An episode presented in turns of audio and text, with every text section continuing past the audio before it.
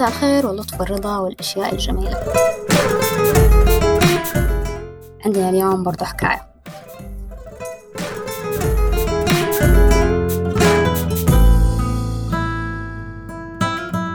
كان كان في قديم الزمان راح نتكلم عن حاتم الطائي. كلنا سمعنا عن حاتم الطائي.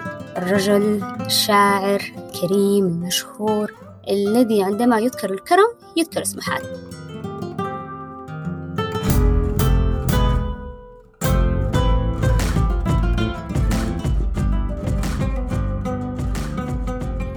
الطائي من قبيلة طي وعاش حياته في مدينة حائل.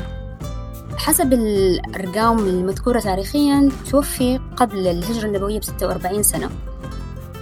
وأحد أبناء عاصر الرسول صلى الله عليه وسلم وكان صحابي عدي بن حاتم الطائي لا زالت إلى الآن آثار حاتم الطائي موجودة.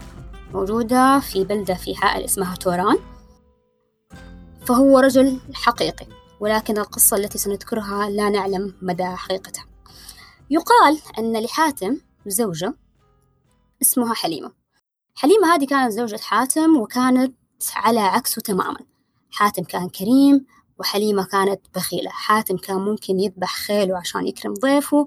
حليمة كانت لما تطبخ وبتحط السمن يدها ترتجف تهز يدها خايفة لا تكتر سمن في الأكل. مو لأسباب صحية لأنه هي بخيلة. فكانت مشهورة ومعروفة ببخلها زوجة حاتم حليمة فتعب حاتم من هذا الطبع اللي بالنسبة له سيء واللي معاكس له تماما. فحاول إنه هو كرجل وزوج صالح ومحب يثنيها شوية عن بخلها يحاول إنها هي تصير كريمة فقعد معاها يوم وقال لها تعلمين يا حليمة.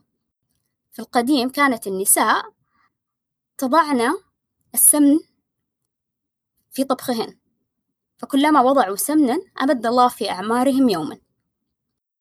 فحلوت الفكرة في عن حليمة أحط سمن آه، يزيد عمري. فبدأت بالتدريج شوي شوية يدها تصير فرطة وتحط سمن في الأكل. حتى وصلت لمرحلة إنه طبخها وطريقتها في الطبيخ أصبح مشهود فيها. صار طبخ حليمة لا يعلى عليه. وعاشوا أمورهم طيبة واستمرت حليمة في هذا الموضوع إنها هي تحط السمن في الأكل اعتقادا منها إنه عمرها راح يزيد. إلى أن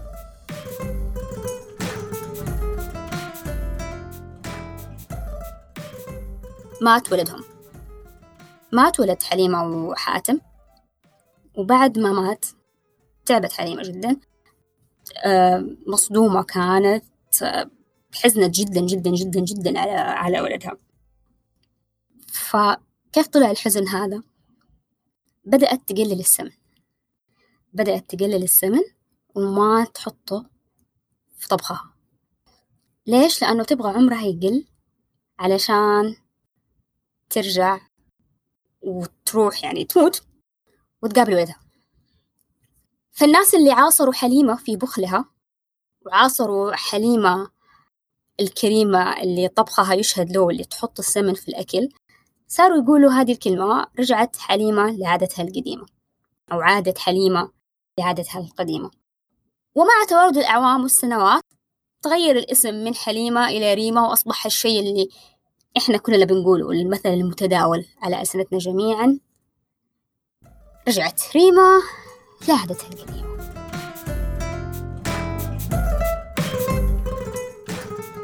طيب السؤال هي ليش بترجع ريمة؟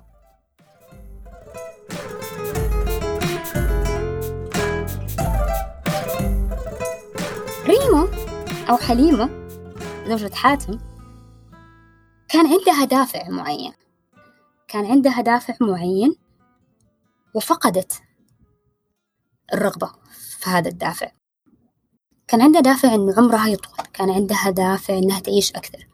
كان عندها دافع إنه يمتد فيها العمر في الدنيا هذه وتعيش أغلب الناس لم يكن الكل يتمنى من الله ويسعى سعيا إنه هو يمد الله له في عمره يعني إنه يمد الله في أيامه في الأرض. فكان هذا هو الدافع حق حليمة كان هذا هو دافعها إنه يزداد عمرها فهذا اللي أقنعها في إن هي تصير أكثر كرما. هل شخصية كشخصية حليمة وكشخصية حاتم ما سبق إنه حاول حاتم يثنيها عن بخلها أكيد حاول. ولكن وصل لمرحلة إنه عرف إيش الشيء اللي ممكن يخليها تغير رأيها ممكن يخليها تاخذ منحنى جديد في رؤيتها للأمور. فشكل هذا الرأي أو هذه الفكرة حقت طولة العمر محفز لها إلى أن جاء شيء أقوى رجع حفزها لعادتها القديمة. طيب. بعيدا عن الأحداث المأساوية والأسباب اللي بتكون حقيقي أوتسايد مرة خارجية ومرة الواحد ما يقدر إنه هو يأثر فيها أو يغيرها زي الموت والحياة.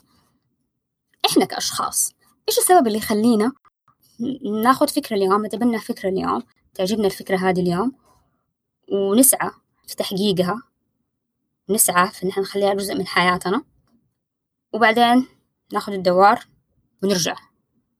لنفسنا القديمة نرجع لطبعنا القديم نرجع لشخصيتنا القديمة.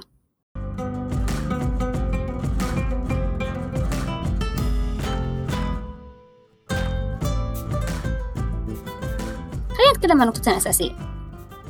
النقطة الأولى هل الدافع لك إنك تاخذ هذه الفكرة أو تتبنى هذه الفكرة أو تصير هذه الفكرة جزء من حياتك جزء من نمطك في الحياة وجزء من طريقتك كل يوم كافي أو لا؟ أغلب الأشخاص بيعتقدوا أن الدوافع كافية مثال أنا أبغى أبدأ مشروع طيب تبتدي المشروع ليش؟ أبغى أبدأ المشروع لأنه أنا أبغى يصير عندي مصدر دخل هل الموضوع هذا عندك مهم؟ أيوة جدا مهم طيب لو ما تحقق هذا الموضوع إيش حيصير؟ أول شيء كمل في وظيفتي الدافع ما هو كافي إذا ما كان الشيء مزعج لك triggering كده وبينكشك نكش من مكانك وبيقومك كده من سريرك في النهار. خليكي ما تعرفي تنامي حتى ممكن من كثر ما انت تبغيه يصير وتبغيه ينجح. وقاعدة تشتغلي فعلا عليه. هو مو حقيقي. لما تيجي تقول لي حستمر في الوضع الراهن لو ما زبط الموضوع معناته موضوع ما هو مصيري بالنسبة لي موضوع موضوع. يلا نشوف هل تزبط أو لا. يلا. ما زبطت لم تزبط معنا. okay. هذه الفكرة ما حتخليك تتحرك كتير وهذه الفكرة نفسها هي اللي مخلية ناس كتير تبدأ projects وما تكملها تبدأ أشياء وما تنجح وما ترجع تحاول مرة ثانية. لأنه من البداية ال motivation ما هو كافي. للأسف الشديد واحدة من أقوى المحفزات المؤقتة خلينا نتكلم عنها كذا كمحفز مؤقت الناس إيش قاعدة تسوي دحين؟ what's the trend okay ال trend اليوم إن أنا أكون نحيفة جدا زي المسطرة أو الجوفرت حروح أسوي الموضوع ده عشان أوصل لذاك المنظر. الترند بكرة إن أنا اصير نحيفة من فوق عريضة من تحت حروح أسوي ذا الموضوع كمان عشان هو الترند. وانس تتغير الترند الترند الجاية إيش؟ أنفخ عيوني حروح أنفخ عيوني.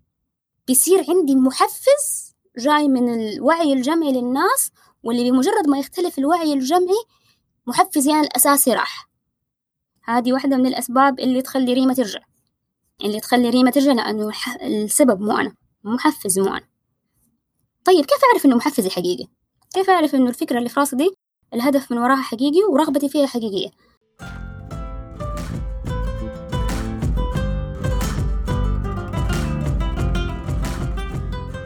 زي ما قلت السيناريو حق الأسئلة اللي قبل شوية أنت حتبدأ الموضوع طيب إن لم ينجح الموضوع هذا مخك كان مخك يقدر يجيب بلان بي وبلان سي وبلان دي وبلان اف وبلان زد كمان لو الموضوع فعلا حقيقي الموضوع رغبتك فيه فعلا حقيقية لكن طالما إنك أنت عند أول خطوة واول خطوة أو أول طريقة ما زبط معاك الموضوع ووقفت معناته أنت ما تبغاه من جد. هل في أحد بيعرف يطلع plan B بس يكون هو ما يبغاه من جد؟ إيه ممكن. ممكن جدا عادي. لأنه عنده محفز still قوي. هل هو قوي كافي إنه هو ما يخليه يرجع مية بالمية؟ لا مو بالضرورة. طيب. شيء تاني غير إنك أنت تتأكد فعلا من مدى رغبتك في الموضوع ومدى وضوح دوافعك له. وقديش يعنيك من جوا من جوا مو بس بعقلك كده من قلبك قديش هو فعلا يعنيك وقديش هو فعلا يخصك.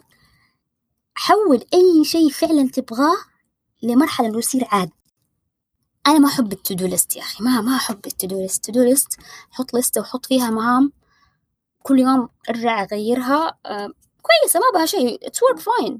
Work amazingly fine حتى مو بس fine. ولكن في فرق كبير بين إنك عندك to-do list وبين إنه عندك عادة عندك schedule عندك كذا مخطط موجود والمخطط ده في اليوم الفلاني في الساعة الفلانية أسوي الشيء الفلاني ولله المثل الأعلى زي موضوع الصلاة. طيب إحنا ليش بنصلي نفس الوقت؟ لأنه خلاص هو في في نمط معين أنت تعودت عليه عقليا جسديا. لو أنت مقيم في بلد عربي وتسمع فيه الأذان هذا كمان additional هذا هذا trigger محفز إضافي. ف حول الشيء اللي أنت تبغاه ده إلى إنه يصل إنه يكون عادة مجدولة يوميا عندك. خلينا نأخذ الموضوع نحط فيه مثال الناس اللي عندها commitment عالي وعندها التزام عالي في موضوع الرياضة. هل هو بس في to-do list؟ لا هو مو في to-do list هو كان في الجدول ووصل بعد وقت ما من إنه بس في الجدول لأنه هو عادة. عادة عادة شيء يصير كل يوم كل يوم كل يوم كل يوم أو كل أسبوع ثلاث أربع مرات. لغاية لما صاروا هم عقليا وجسديا مرتبطين بهذه العادة. وهذا الشيء الوحيد اللي يضمن لك فعلا إنه حليمة ما حترجع لعادتها القديمة. إنك تحول الشيء اللي أنت تبغاه بعد ما تتأكد من رغبتك فيه إلى إنه هو يصير جزء حقيقي من يومك من حياتك كل يوم موجود. طيب يعني أقعد واحد وعشرين يوم أسوي لا يا طويل العمر والسلامة مو واحد وعشرين يوم أنت تسويه. إحنا نحتاج لمدة تصل إلى 92 يوم عشان نثبت عادة جديدة. واحد وعشرين يوم هذا أنت يا دوبك جست بتكراك تحط إيش يقولوا كذا كراك في الجدار كذا يا دوب إنك تحط شخط في الجدار كسر صغير في جدار عادتك القديم تبى تكمل هد؟ وتبني شيء جديد؟ معك لغاية 92 يوم عشان تثبت عادتك الجديدة. فعشان ما نرجع حليمة لعادتها القديمة. تأكد مرة كثير من إنك تبغى الشيء هذا من جد عشانك واحد. أو دافعك يكون جدا جدا جدا جدا جدا قوي. اثنين حول الموضوع لأنه يصبح عادتك. ابدأ خذ جزء صغير منه وحطه في عادتك. حطه كده شيء يومي. وتعال شوف بعد ثلاثة شهور إيش حيصير. تعال شوف بعد ستة شهور إيش حيصير. تعال شوف بعد ست سنين إيش حيصير. واحدة من الحاجات اللي خليني أقول لكم هي ختاما في موضوع إنه شوف إيش ممكن تعمل لو حطيت الموضوع عادة لمدة ساعة. قريب جدا أريد الستوري يمكن من يومين. واحدة قدرت تبني business كامل حقق لها في ظرف ست سنوات حوالي مليون دولار. كانت عادتها واحدة بس إنها تقعد في ال lunch break حقها في شغلها تقعد في ال lunch break وتسوي مهمتين يوميا لها علاقة بالمبيعات خلال ال lunch break حقها. So she built the whole business خلال ست سنوات من ساعة واحدة في اليوم في ال lunch break schedule جدول. جدول ثابت. جدول ثابت استمرارية. You will see amazing result حتشوف أشياء عجيبة بتصير